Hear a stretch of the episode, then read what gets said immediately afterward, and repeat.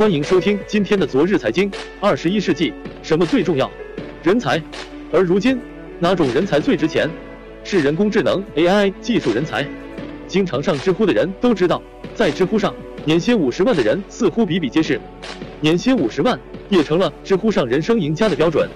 当很多大学毕业生还在为十万元年薪欢呼时，最近，在一场人才交流会上，很多企业为 AI 专业应届生开出令人羡慕嫉妒恨的薪水。年薪三十万、五十万元，干个三五年后，很有可能涨至八十万元。据中国青年报十一月二十二日报道，近日在深圳举行的第十九届中国国际高新技术成果交易会人才与智力交流会，为求职者免费提供近千个职位，其中为人工智能相关专业应届生提供的岗位年薪达三十至五十万，引人注目。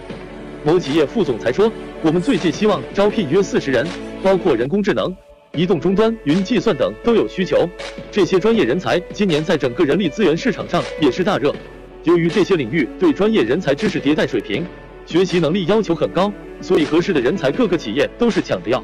他介绍，研究生以上学历的应届毕业生年薪在三十万到五十万，应届毕业生通过三到五年的成长，成为成熟的研发人员后，年薪可达到八十万以上。不过，高薪并不意味着求职者蜂拥而至。据第一财经报道。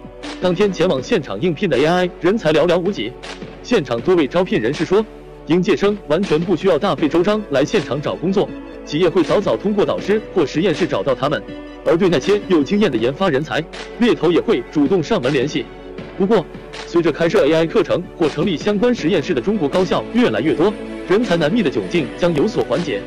今年十月，一份两千零一十八届互联网校招高薪清单在网络流传。据北京青年报报道，这份清单显示，众多知名互联网企业技术类岗位的年薪水平，动辄就是三十万元以上的出价。对于这么好的工作待遇，你怎么看？